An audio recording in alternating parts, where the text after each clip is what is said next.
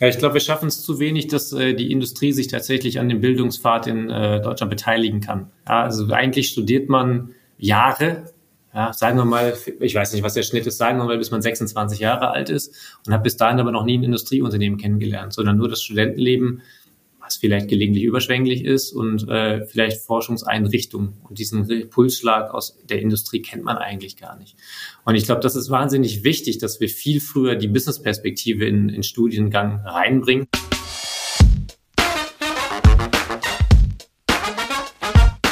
Die Snackbar, der Podcast rund um Arbeit, Leadership, People and Culture. Hallo und herzlich willkommen zurück in der Snackbar. Tobias, was wolltest du als Kind eigentlich immer mal werden? Oh, oha. Äh, ich weiß jetzt ja nicht, ob das so ein, ob das so ein gutes Licht auf mich wirft. Ich glaube, ich wollte ich wollte immer Richter oder Lehrer werden. Also ich muss jetzt ehrlich äh, antworten, sonst würden meine Eltern, große Fans unseres Podcasts, äh, das sicherlich korrigieren, ähm, einfach weil ich damals schon so viel geplappert habe und gerne entscheiden wollte. Äh, ich habe aber so eine Idee, worauf du hinaus willst, Kim. Okay, aber unsere Zuhörerinnen vielleicht nicht. Ähm, warum frage ich das? Wir haben heute einen Gast hier, der, denke ich, genau das macht, wovon auch viele Kinder immer noch träumen und womit wir bisher aber selbst noch so gar keine Berührungspunkte hatten. Wir sprechen über ähm, Raketen unter anderem. Genauer gesagt ist unser Gast heute Mitgründer und Chief Commercial Officer der ins 2018 ins Leben gerufenen Rocket Factory Augsburg, Jörn Spurmann. Hallo Jörn, wir freuen uns sehr, dass du da bist. Hallo. Aperitif und Canapés cool, dass du da bist. Und äh, bei uns äh, befinden wir uns ja in einer virtuellen Bar. Deswegen, damit du auch äh, dich, dich hier wohlfühlst, darfst du natürlich eine kleine Getränkebestellung aufgeben. Was darf dir unser Barkeeper denn zubereiten? Sehr schön. Wasser und ein Cappuccino würde ich dann nehmen. Ja, das kriegen wir, das kriegen wir hin, auf jeden Fall. So, ähm, Kim hat schon angesprochen, jedes oder naja, fast jedes Kind äh, träumt vom Weltraum. Ihr wollt den Zugang zum Weltraum demokratisieren, sagt ihr. Ähm, ganz schön ambitioniert. Ihr baut Raketen, also ihr bewegt euch in einem, das kann man glaube ich sagen, spannenden Zukunftsmarkt und wollt dabei auch noch helfen, den Klimawandel zu bekämpfen. Also jede Menge Anreize für euch arbeiten zu wollen. Wie ist denn das, Jörn? Will jeder für euch arbeiten? Findet ihr, könnt ihr euch vor Bewerbungen kaum retten? Ja, definitiv. Also ich glaube, die kurze Antwort ist tatsächlich ja. Wir haben jetzt in den letzten viereinhalb Jahren gut knapp 20.000 Bewerbungen bekommen. Da können wir wirklich aus einem großen Pool schöpfen und wirklich nur die besten Leute auch anstellen, die äh, wir, wir finden. Und ja. ich glaube, wir profitieren da massiv. Viele Menschen reden vom Fachkräftemangel. Wir profitieren natürlich massiv davon, dass wir ein gutes Produkt haben, wo sich jeder begeistern kann. Ich sage immer gern, jetzt, äh, wenn sich jemand überlegt, ob er die nächste Handcreme 5.0 entwickeln möchte oder eine Rakete, ist die Entscheidung aus, aus Ingenieurssicht wahrscheinlich relativ einfach. Ja. Hätte viel zitierte Sinn im Job, ne? Genau. Vielleicht ähm, nochmal so ganz vorne begonnen, ganz kurz und knapp für diejenigen vor allem, die sich jetzt nicht so sehr mit dem Thema Weltraum und Raketen auseinandergesetzt haben und sich damit auskennen. Ähm, ihr seid ein sogenanntes New Space Startup. Kannst du ganz kurz einmal erläutern, was genau heißt das? Was kann man sich darunter vorstellen? Also ich glaube, was man sich darunter vorstellen kann, ist, dass es kostengünstiger wird. Und das ist eine Kombination aus unterschiedlichen Aspekten. Einmal, dass wir privat finanziert sind, nicht mehr vom Staat beauftragt werden, gewisse Dinge zu entwickeln, was dann immer lange dauert und viel Geld kostet. Dadurch wird es einerseits günstiger. Newspace, eine ganz große Komponente ist aber auch Komponenten, die schon existieren, einfach für die Raumfahrt zu nutzen statt wie früher alles immer für die Raumfahrt zu entwickeln. Ja, und wenn man sich, das kann man ganz einfach vorstellen, wenn man sagt, man entwickelt ein Produkt speziell für eine Rakete und die fliegt dreimal im Jahr, dann braucht man das genau dreimal im Jahr. Wenn wir jetzt schaffen, einen Teil aus dem Automobilbau bei uns in die Rakete zu bauen, das 100.000 Mal bis eine Million Mal im Jahr gebaut wird, ist natürlich jedem sofort klar, dass das einen riesigen Kostenunterschied macht. Ja, total.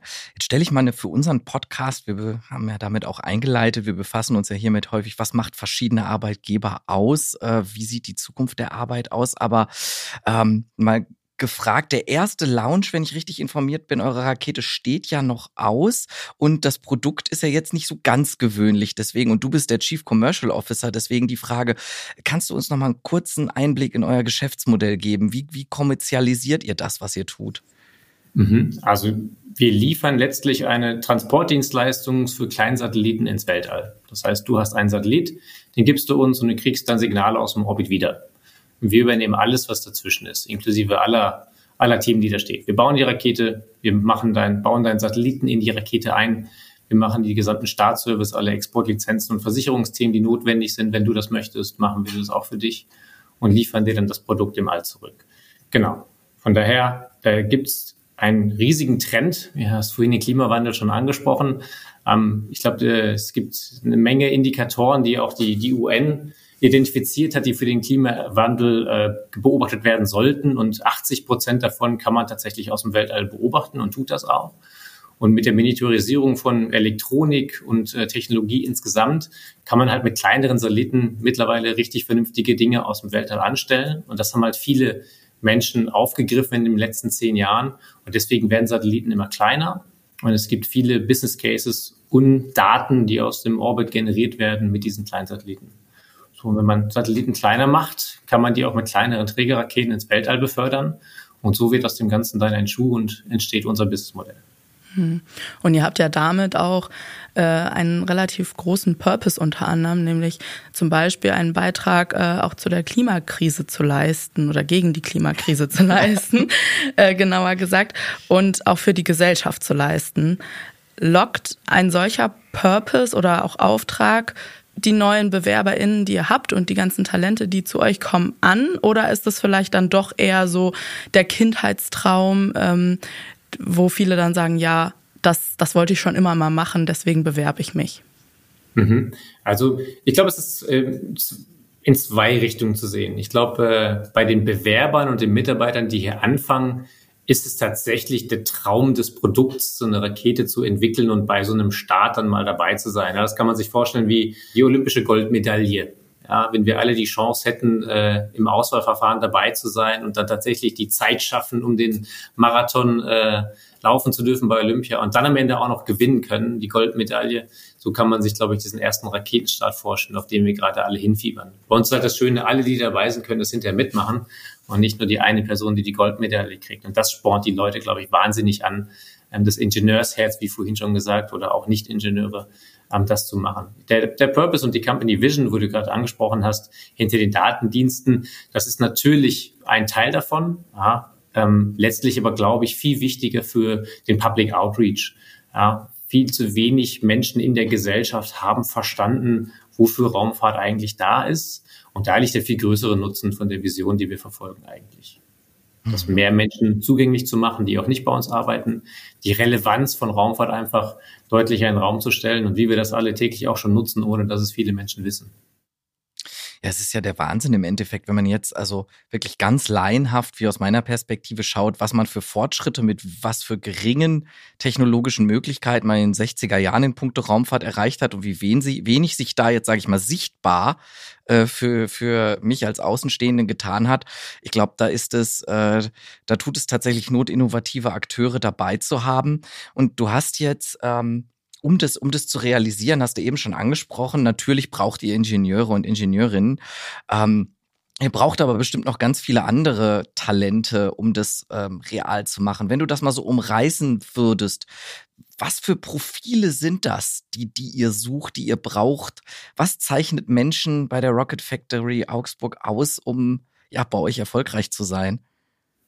Ja, ich glaube, wie in den meisten Startups äh, fängt es mit der Leistungsbereitschaft an, dass man einfach Lust hat, äh, an dem Thema zu arbeiten und wirklich auch Lust hat, eine Menge Energie da reinzustecken, weil es einfach schon wahnsinnig intensiv ist. Ja, das heißt, man braucht auch eine gewisse Ausdauer, ähm, auf der anderen Seite aber auch eine gewisse Verantwortungsbereitschaft. Ja, jeder, jeder Ingenieur, der hier arbeitet, kriegt ein Subsystem, mag jetzt unterschiedlich groß sein, zugewiesen, für das er verantwortlich ist und tatsächlich vom Design über den Bildprozess, den Einkauf der Teile hin zum Test und dass das dann vernünftig und fähig in die Rakete eingebaut werden kann, verantwortlich ist. Ja, und das muss man natürlich auch mögen. Das ist nicht jedermanns Sache. Und von daher ist dieses äh, Thema ähm, Hands-on-Mentalität, nicht nur am Computer zu sitzen, sondern auch mit Hardware zu arbeiten, ein ganz großes Kriterium, das wir suchen. Und natürlich äh, der Teamgeist, der da auch gefordert ist. Ja, man hat die Verantwortlichkeit für sein eigenes Produkt, muss aber natürlich trotzdem mit dem gesamten Team im Haus harmonieren, damit das äh, in ein größeres Produkt einfließen kann, sagen wir es mal so. Jetzt agiert er ja nicht nur in Augsburg selbst, sondern auch ein bisschen über die Ländergrenzen hinaus. Äh, wenn ich richtig informiert bin, habt ihr über 200 MitarbeiterInnen aus 38 Ländern und äh, somit konkurriert ihr auch zum Beispiel mit großen internationalen Namen wie der ESA oder SpaceX beispielsweise, aber auch mit verschiedenen Mitbewerbern aus der Automobilindustrie. Wie setzt ihr euch jetzt als ja noch Start-up gegen diese großen Player durch? Ja, ich glaube, auf der einen Seite ist es äh, viel spannender und man hat viel mehr Verantwortung bei uns im Unternehmen im Vergleich zu BMW. Wenn ich beim BMW im Fitz in Entwicklung einsteige, dann darf ich vielleicht den Blinker hinten rechts machen und sehe aber nichts anderes von dem Auto. Das äh, Gesamtbeitrag, den man hier natürlich leistet, auch schon als Praktikant, wenn man das möchte, der ist natürlich bedeutend größer. Und das, das reizt natürlich die Menschen, dass sie sehen, okay, sie kriegen eine Verantwortung übertragen und äh, können tatsächlich mit, mit sich selber einen Impact am Produkt realisieren, den es woanders so nicht gibt. Und äh, neben, neben den Aspekten, ähm, ja, ich glaube, wir haben auch ein, ein ganz gutes Service-Portfolio, mit dem wir unterwegs sind, äh, auf was wir hinarbeiten, was es vielleicht spannender macht, bei uns zu arbeiten, als bei den etablierten Unternehmen im Automobilbereich. Ja, Raumfahrt ist natürlich ein Magnet. Mhm, mhm. Was es vielleicht auch spannend macht, Kim hat das gerade angesprochen, ihr seid ein ziemlich internationales Team. Mhm. Worauf kommt es da an, so eine internationale Mannschaft zu steuern aus deiner Sicht? Gerade bei einem schnell wachsenden Startup, das ja auch ein bisschen unter Druck steht, äh, zu, zu liefern. dass man gut Englisch spricht. Das wäre nochmal die Grundvoraussetzung. Ja, ich glaube, das ist, das, das, da lachen jetzt viele drüber. Und für uns ist halt alltäglich, dass du sagst, du arbeitest mit äh, 30, 40 verschiedenen Nationalitäten im Team. Die Arbeitssprache bei uns ist Englisch. Wir sprechen so gut wie kein Deutsch. Das ist wieder die einzige Stunde, die ich heute auf Englisch spreche, äh, auf Deutsch spreche hier im Unternehmen. Und da fängt es bei vielen Unternehmen, glaube ich, an. Ja, wenn wir in Deutschland schauen, und über Fachkräftemangel reden, dann muss ich mich auch immer fragen, welchen Pool an Talent habe ich denn überhaupt zugänglich? Und wenn ich das auf 80 Millionen deutschsprachige, es gibt jetzt vielleicht außerhalb von Deutschland auch noch ein paar deutschsprachige, die klammern jetzt einfach mal aus, sagen wir, man kann 80 Millionen treffen. Davon, glaube ich, sind 40 Millionen Arbeitnehmer in Deutschland. Ja, wenn ich das einfach mit der Welt vergleiche, wo 8 Milliarden Menschen leben, dann ist dann Faktor 100 dazwischen. Und äh, das ist für uns natürlich ganz wichtig, dass wir einfach den Zugang für uns nicht limitieren durch irgendwelche Sprachbarrieren, einfach sagen, Englisch hat sich irgendwie auf der Welt durchgesetzt als Standardsprache. Also ist das die Standardsprache in unserem Unternehmen ganz natürlich auch. So, und in der Zusammenarbeit mit den Menschen, klar, ähm, jede, jede Nationalität, äh, jede Kultur muss man irgendwo ein bisschen anders behandeln. Ich glaube, das lernen die Leute, die bei uns auch Teams führen, relativ schnell, ähm, kriegen das auch relativ gut mitgegeben. Und äh, klar, das ist äh, nicht immer einfach. Aber nur mit Deutschen arbeiten ist auch nicht immer einfach. Habe ich auch lange gemacht. Von daher, die Probleme sind dann nur anders, aber sind ja trotzdem da. Die Herausforderungen, sagen wir es mal so. Mhm. Und jetzt so der Stichpunkt Women in Space. Habt ihr eine Art Quote oder auch ein Ziel, was für eine Anzahl beispielsweise an Frauen ihr erreichen möchtet bei der RFA? Ähm, und vor allem, wie wollt ihr dieses Ziel dann erreichen? Mhm. Also wenn bei uns ist das Credo so viel wie möglich. Das heißt, wenn ich 80 Prozent Frauen einstellen könnte, würde ich das tatsächlich machen. Ist ja auch wissenschaftlich bewiesen, dass Teams mit Frauen besser funktionieren, weil sie einfach äh, anders denken und anders agieren und äh, dass dadurch nachweislich die Leistung von Teams steigt. Ja, von daher ist es bei uns ein ganz großer Wunsch. Wir kennen alle die MINT-Quoten. Ja, das sind leider wir auch äh, nicht von gefeit. Das heißt, ähm, Frauenquote ist 15 Prozent bei uns im Unternehmen. Ja, das ist für ein äh, krasses Deep Tech Unternehmen tatsächlich nicht schlecht, wie ich mal gelesen habe, aber natürlich trotzdem irgendwie traurig, dass wir es nicht schaffen, mehr mehr äh, Frauen für dieses Berufsfeld zu begeistern. Und da versuchen wir halt im Wesentlichen dran zu arbeiten, ja.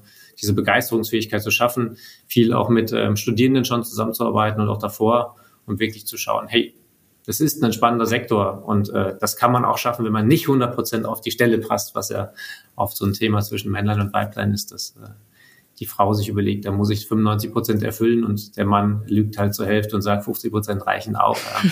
Und ich glaube, da, da muss man einfach viel diese Ängste auch nehmen. Ja, es, es heißt zwar Rocket Science, aber ist es vielleicht auch gar nicht. Jetzt hast, jetzt hast du das erste Wortspiel hier gebracht und äh, damit habe ich mich ja im Vorgespräch schon, äh, schon hervorgetan und halte mich hier zurück. Äh, nee, sehr cool. Ähm, aber kurze Nachfrage dazu. Ähm, du sprichst es an, das ist natürlich etwas, was wir auch schon öfter, öfter gehört haben oder hier diskutieren. Dieses, dieses ähm, nennen wir es mal selbstbewusste oder überselbstbewusste Präsentieren. Ähm, habt ihr da schon für euch etwas, etwas gefunden, wie ihr da gezielt mit gezielt mit umgeht, um weibliche BewerberInnen vielleicht ein Stück weit zu, äh, ja, weiter zu ermutigen? Ähm, habt, habt ihr da eine Handhabe gefunden? Also konkret nicht. Ich habe eine große Tochter, der versuche ich das alles immer mitzugeben. Ähm, weil man muss sich jetzt überlegen, einer aus 20 Studenten schafft es in die Raumfahrt. Ja, das heißt, man muss halt irgendwie auch hervorstechen.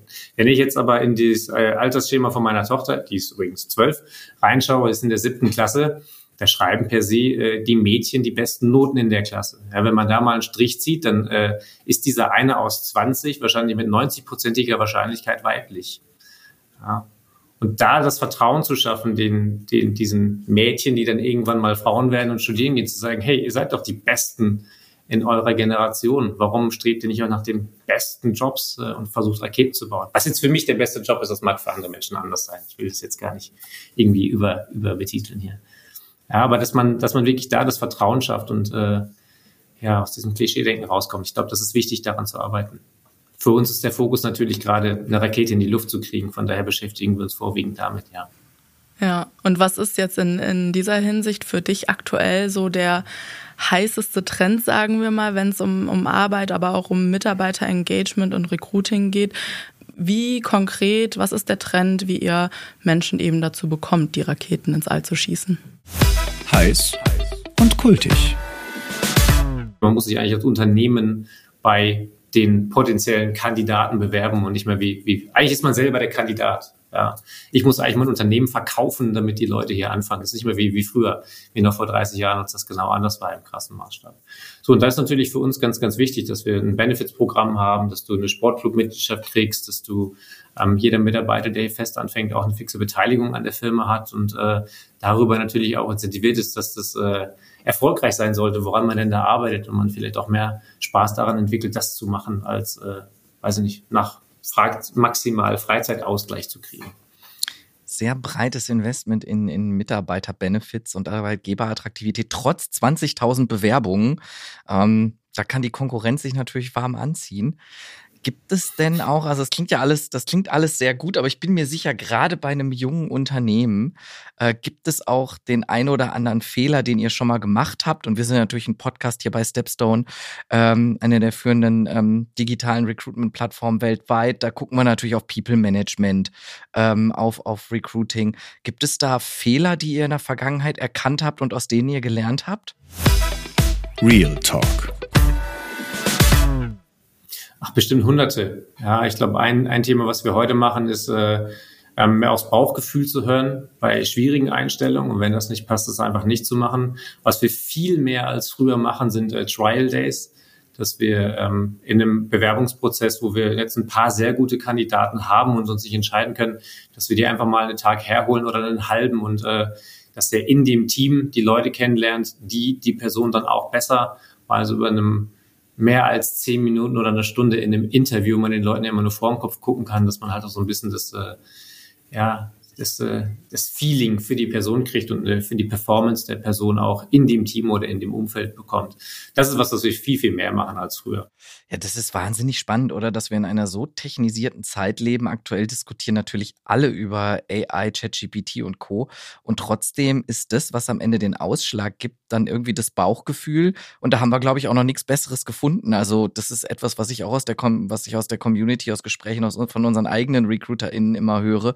Dieses Gefühl, Gefühl, was nur im zwischenmenschlichen Kontakt entsteht, das ist wertvoller, auch wenn es kaum irgendwie quantifizierbar ist, als vieles andere. Absolut. Ich bin ein großer Verfechter von dieser Leadership-Theorie, Educate Your Gut Feeling, dass man wirklich sagt, äh, wenn du ein Thema entscheiden musst, hör als erstes auf deinen Bauch, dann machst du dich schlau und dann guckst am Ende, ob dein Bauchgefühl richtig war, einfach um dich dahin zu bringen, auch wenn Entscheidungen mal schnell getroffen werden müssen, einfach äh, du dich auf dich selbst verlassen kannst. Und das ist im äh, Recruitment nicht anders und in der Zusammenarbeit mit Menschen. Ähm, sehr, sehr wichtiger Punkt in meinen Augen. Jetzt nochmal so ein bisschen, um zu gucken, okay, wie kann man jetzt äh, den MINT-Bereich auch nochmal ein bisschen stärken durch mehr ähm, Talente, durch mehr Interessierte. Ähm, du hast ja jetzt selbst auch studiert. Du hast, glaube ich, äh, meines Wissens nach Ingenieurswesen mit dem Schwerpunkt Raumfahrttechnologie äh, studiert. Du hast erzählt, du hast eine Tochter ähm, und ihr seid ja auch schon ähm, sowohl bei Studierenden unterwegs als auch ähm, vorher, hast du eben äh, ganz grob angerissen. Gibt es aus deiner Sicht nach, jetzt, wenn du so ein bisschen auf deine Erfahrungen blickst, Stellschrauben, an denen im Bildungswesen gedreht werden sollte, um mehr Kinder und auch Jugendliche für den MINT-Bereich zu begeistern? Ja, ich glaube, wir schaffen es zu wenig, dass äh, die Industrie sich tatsächlich an dem Bildungspfad in äh, Deutschland beteiligen kann. Ja, also eigentlich studiert man ähm, Jahre, ja, sagen wir mal, ich weiß nicht, was der Schnitt ist, sagen wir mal, bis man 26 Jahre alt ist und hat bis dahin aber noch nie ein Industrieunternehmen kennengelernt, sondern nur das Studentenleben was vielleicht gelegentlich überschwänglich ist und äh, vielleicht Forschungseinrichtungen. Und diesen Pulsschlag aus der Industrie kennt man eigentlich gar nicht. Und ich glaube, das ist wahnsinnig wichtig, dass wir viel früher die Business-Perspektive in, in Studiengang reinbringen, zu sagen, ähm, was ist denn eigentlich wichtig? Worauf kommt es eigentlich an? Und das, das, dass die Firmen am Ende Geld verdienen. Ja? Und wie machen die das? Und wie kann ich tatsächlich unsere Studierenden dahin bewegen, ähm, ein größeres Business-Bewusstsein zu kreieren, auch in den MINT-Fächern? Ja, das ist ja diese schwierige Trennung in, in, Deutschland zwischen BWL und den Ingenieuren. Da haben wir mal diese Wirtschaftswissenschaften eingeführt. Das ist nichts halbes und gar nichts Ganzes mehr. Das ist ein wahnsinnig schwieriges Thema. Und ich glaube, wir haben uns sehr, sehr lange ausgeruht auf dem, dem Wohlstand, den jetzt, sage ich mal, unsere Eltern und Großeltern irgendwo kreiert haben über eine Weile und das ganz schön vernachlässigt, dieses äh, Wirtschaftswunder Deutschland mit all ihren Erfindern, die das aber auch waren nicht nur tolle Erfinder, sondern die haben halt auch tolle Firmen daraus gebaut, die wirtschaftlich erfolgreich waren. Und ich glaube, da waren wir in den letzten 10 bis 20 Jahren wahnsinnig schlecht unterwegs und da müssen wir wieder hinkommen.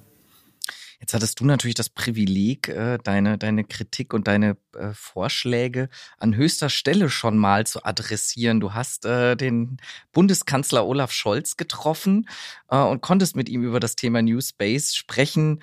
jetzt wollen wir natürlich mal Mäuschen spielen, konnten wir natürlich nicht, aber vielleicht kannst du uns ja einen kleinen, kleinen Einblick geben. Wie hast du das Gespräch wahrgenommen? Ähm, sind wir auf einem guten Weg, dass euch die Talente nicht ausgehen? Ja, das äh, ist immer schön, wenn man so ein Bild sieht, dann denkt man sich, ach, das hat äh, alles wahnsinnig gedauert und man konnte viel reden. Es ist ja immer wahnsinnig durchgetaktet, wenn die da unterwegs sind. Ne? Ich weiß nicht, der ist irgendwie drei Stunden auf der ILA und macht äh, jede zweite Minute ein neues Bild an einem neuen Stand. Das heißt, der Austausch ist natürlich sehr kurz. Ich habe ihn als sehr äh, aufgeschlossen und äh, netten Menschen äh, wahrgenommen, der sehr interessierte Fragen auch gestellt hat zum Thema äh, Träger. Ähm, man merkt jetzt auch ähm, im Nachgang, wo seine politische Arbeit jetzt ein bisschen begonnen hat, dass das Kanzleramt in Deutschland sich viel, viel mehr für Raumfahrt interessiert, als das früher der Fall war. Von daher, ich glaube, die, die Relevanz der Raumfahrt, die wir vorhin schon angesprochen haben, wird größer, auch im politischen Umfeld. Und vielleicht kommen wir tatsächlich mal dahin, dass äh, Rakete und Raumfahrt, Satelliten, alles, was mit Raumfahrt zu tun ist, tatsächlich mal wieder Chefsache im Kanzleramt wird. Das würde mich sehr freuen, wie es in anderen Ländern auch der Fall ist. Erinnerst du dich noch an eine Frage, die er gestellt hat? Nee, tatsächlich nicht, bin ich ganz ehrlich. Ähm, ich, ich könnte heute nicht mehr sagen, worüber wir gesprochen haben. Ich glaube, die äh, Vorstandsvorsitzende vom DLR hat äh, vorgestellt, dass wir ja auch die Microlauncher Competition Runde kurz vorher gewonnen hatten äh, in, in Deutschland. Und ich glaube, wir haben kurz darüber gesprochen. Cool. Ja, mega spannend. Ne? Hat man ja auch nicht alle Tage. Wir, wir sprechen ja jetzt auch viel hier immer über die äh, Zukunft der Arbeit und die Gestaltung der, der Arbeitswelt im Podcast. Was ist jetzt deine Version äh, für die Arbeit bei RFA, vielleicht auch generell äh, in eurer Industrie? Bei der Rocket Factory sind wir gerade in einem großen Entwicklungsprogramm. Ja, wir entwickeln die Trägerrakete mit all ihren Subsystemen mit 200 Leuten hier in Augsburg in einem Gebäude, in einem Großraumbüro, wo die Werkstatt direkt drunter ist und die Produktion auch. Das heißt, wir profitieren momentan natürlich massiv davon, dass die Leute auch vor Ort sind. Wir haben das auch während der Corona-Zeit gemacht, dass wir wirklich alle immer permanent hier waren mit Hygienekonzepten und haben uns da Beine ausgerissen. Weil diese kurzen Wege, dass man direkt bei wem vorbeigehen kann, das äh, integrierte Miteinander arbeiten ist wahnsinnig wichtig. Ja, also mag präsenzseitig jetzt total oldschool wirken, ist aber einfach im Entwicklungsprogramm unerlässlich. Ja, wir machen trotzdem einen Tag Homeoffice die Woche. Manche nutzen das, manche nutzen das mehr, manche weniger. Bin ich ganz ehrlich, ähm, wir profitieren davon, wenn die Leute hier sind. Ähm, wie sich das in der Zukunft ändert, ich glaube, viele Menschen, auch junge Menschen gerade, ähm, sehen sich nach flexiblerer Arbeit. Ähm, Man kann sich das heute ja auch so ein bisschen aussuchen. Ich glaube, das ist aber immer ein Gesamtpaket. Ja, wenn ich nur nach flexibler Arbeit schaue, ähm, dann bin ich bei der Rocket Factory wahrscheinlich auch falsch, bin ich ganz ehrlich. Ähm, das ist einfach wahnsinnig intensiv. Wir sind Pre-Revenue. Ähm, das ist eine wahnsinnig hohe Anspannung, da auch effizient mit Geld umzugehen, was wir bisher sehr gut hinkriegen. Und ich glaube, da muss man auch äh, seine persönlichen Interessen so ein bisschen, ein bisschen hinten anstellen. Ich selber tue das auch, von daher kann ich das auch nur von meinen Mitarbeitern erwarten. Mhm. Ergibt absolut Sinn. Ähm, das Team ist größer, ist größer als das Individuum in dem Sinne, ne? Und wenn ihr alle zusammen die genau. angesprochene Goldmedaille gewinnen wollt, ähm, ist ja auch fair enough, das zu sagen, sozusagen, ne? dass, dass, es da, dass es darum geht, das gemeinsame Ziel, Ziel zu erreichen und dass eben das dann im Mittelpunkt steht und dass wir dafür alle an einem Strang ziehen müssen. Ich finde das immer gut, wenn man da authentisch und transparent das sagt. Ähm, dann kriegt man auch die richtigen Talente an der Stelle. Jetzt haben wir eine Frage in unserem, in unserem Podcast, die wir allen unseren Gästen stellen. Also, dass, dass ihr ganz visionär unterwegs seid, das haben wir jetzt, glaube ich, schon gehört. Ähm, Jetzt haben wir auch darüber gesprochen, wie die Arbeitsmarktsituation sich darstellt. Wie gesagt, wir haben schon zitiert, 20.000 Bewerbungen kriegt ihr oder habt ihr bekommen. Jetzt beobachtest du oder beobachtet ihr deswegen natürlich trotzdem den Arbeitsmarkt als solches. Wir wissen ja, dass sich demografisch einiges tut, dass 2020 mhm. ein absolutes Rekordjahr war. Gerade sind die Zahlen fürs vierte Quartal rausgekommen, so viele offene Stellen wie noch nie in Deutschland. Wo steht der Arbeitsmarkt aus deiner Sicht 2030? Ist ja eigentlich gar nicht mehr so weit weg. Vision Arbeitsmarkt 2030 gar nicht mehr so weit weg. Gut, wir denken momentan so bis nächstes Jahr.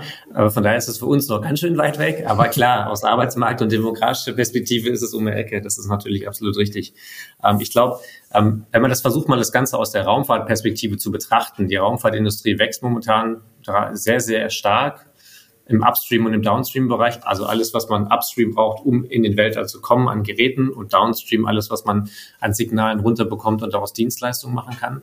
Ähm, das heißt, äh, der Bedarf nach Arbeitnehmern in so einer wachsenden Industrie ist natürlich immer noch mal größer, als wenn die Industrie schon so sehr etabliert ist. Ja, das heißt, das Problem ist eigentlich doppelt groß bei uns. Wo stehen wir in 2030? Ich glaube, dass wir ähm, insgesamt im Arbeitsmarkt wahrscheinlich viel, viel mehr Dienstleistungen nutzen, die uns Dinge abnehmen, die heute noch Menschen machen.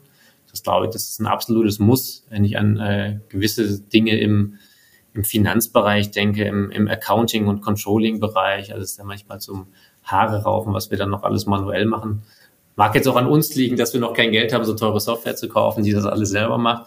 Aber ich glaube, da ist, äh, ist eine Menge Potenzial da, ähm, auch, auch Dinge zu automatisieren. Das wird ein großer Aspekt sein. Auf der anderen Seite ja, die Menschen werden nicht mehr.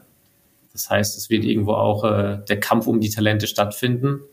Ich finde, man sieht das heute schon ganz extrem. Du hast sehr schön gesagt, wir brauchen da mehr Automatisierung. Und da hast du mir eigentlich eine schöne Steilvorlage geliefert, vor allem dafür, wenn ich, das können unsere Zuhörerinnen und Zuhörer natürlich nicht sehen, aber hinter dir schon einen Aufsteller mit der zukünftigen Rakete drauf sehe, während wir hier sprechen. Eine Analogie, äh, die habe ich mir für den Schluss natürlich auch äh, noch aufgespart. Und zwar, ähm, wenn wir über Recruiting-Prozesse gerade sprechen, und dann, dann ist es eigentlich durchaus ähnlich oder vergleichbar, vor allem in einem zunehmend kompetitiven Markt, wie mit dem Raketenstart, dem Launch, dem ihr entgegenfiebert. Da könnt ihr euch natürlich überhaupt nichts leisten, was eure Rakete dann in dem Moment äh, bremst, aufhält, weil dann würde die natürlich abstürzen und deswegen sorgt ihr dafür, dass das natürlich alles ganz, ganz reibungslos funktioniert. Wenn wir an Recruiting-Bewerbungsprozesse denken, funktioniert das leider noch überhaupt nicht so. Also wir zum Beispiel bei uns, bei uns auf der Plattform kann man theoretisch über den Jetzt bewerben-Button, geht das ganz, ganz fix, wenn man äh, den, den Lebenslauf des Kandidaten, der Kandidatin schon hochgeladen hat. Häufig geht das aber ganz überhaupt noch nicht so schnell, weil dann noch nach rechts ein Weg, nach links ein Weg, äh, ein Umweg eingeschlagen werden muss. Ich vielleicht hier noch eine Registrierung und ähnliches. Long story short, ähm, ich glaube, da müssen wir auch schn einfach schneller werden. Und das ist jetzt wieder quasi die, die Rückbindung an das, was du gesagt hast. Ich glaube auch, dass das zunehmende Technologien wie ChatGPT da sicherlich was einfacher machen. Ich glaube, den Kontakt, da sind wir wieder beim Bauchgefühl zwischen Recruiter oder, oder Führungskraft am Ende und Kandidat, Kandidatin.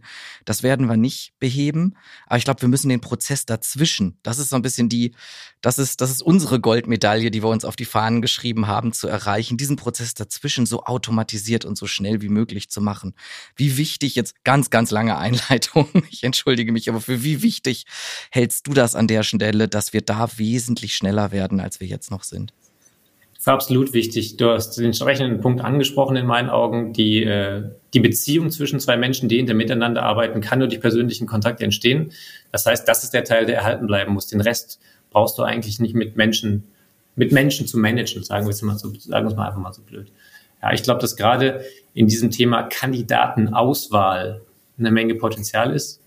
Das heißt, wenn wir jetzt 20.000 Bewerbungen bekommen, wie finden wir denn eigentlich die eine Person oder die 200, die wir daraus einstellen wollen? Wie finden wir die eine von 100 Personen, die genau die ist, die zu uns passt? Ja, und ich glaube, wir müssen wegkommen davon, dass Recruiter nur noch irgendwie, ich habe es mal irgendwie gelesen, eine Minute 40 mit einem CV äh, verbringen, die Führungskraft, glaube ich, 15 Sekunden im Schnitt.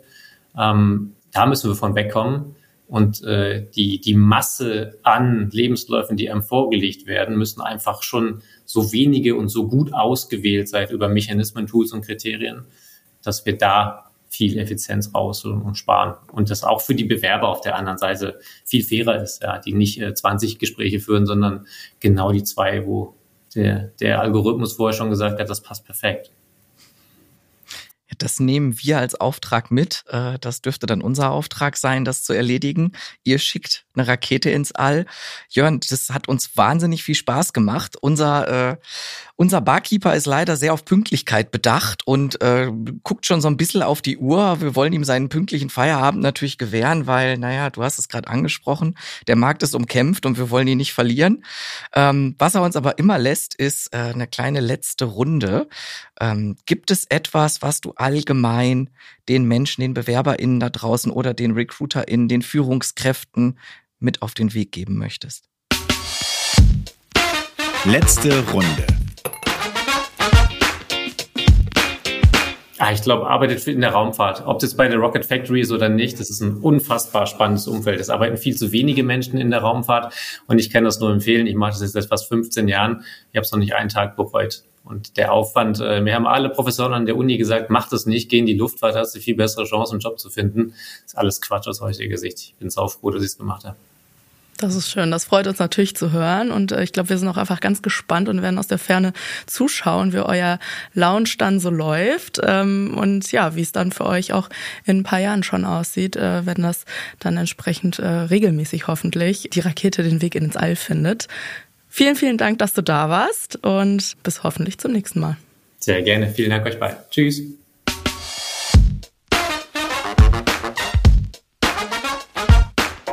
Und schon wieder Sperrstunde in der Snackbar.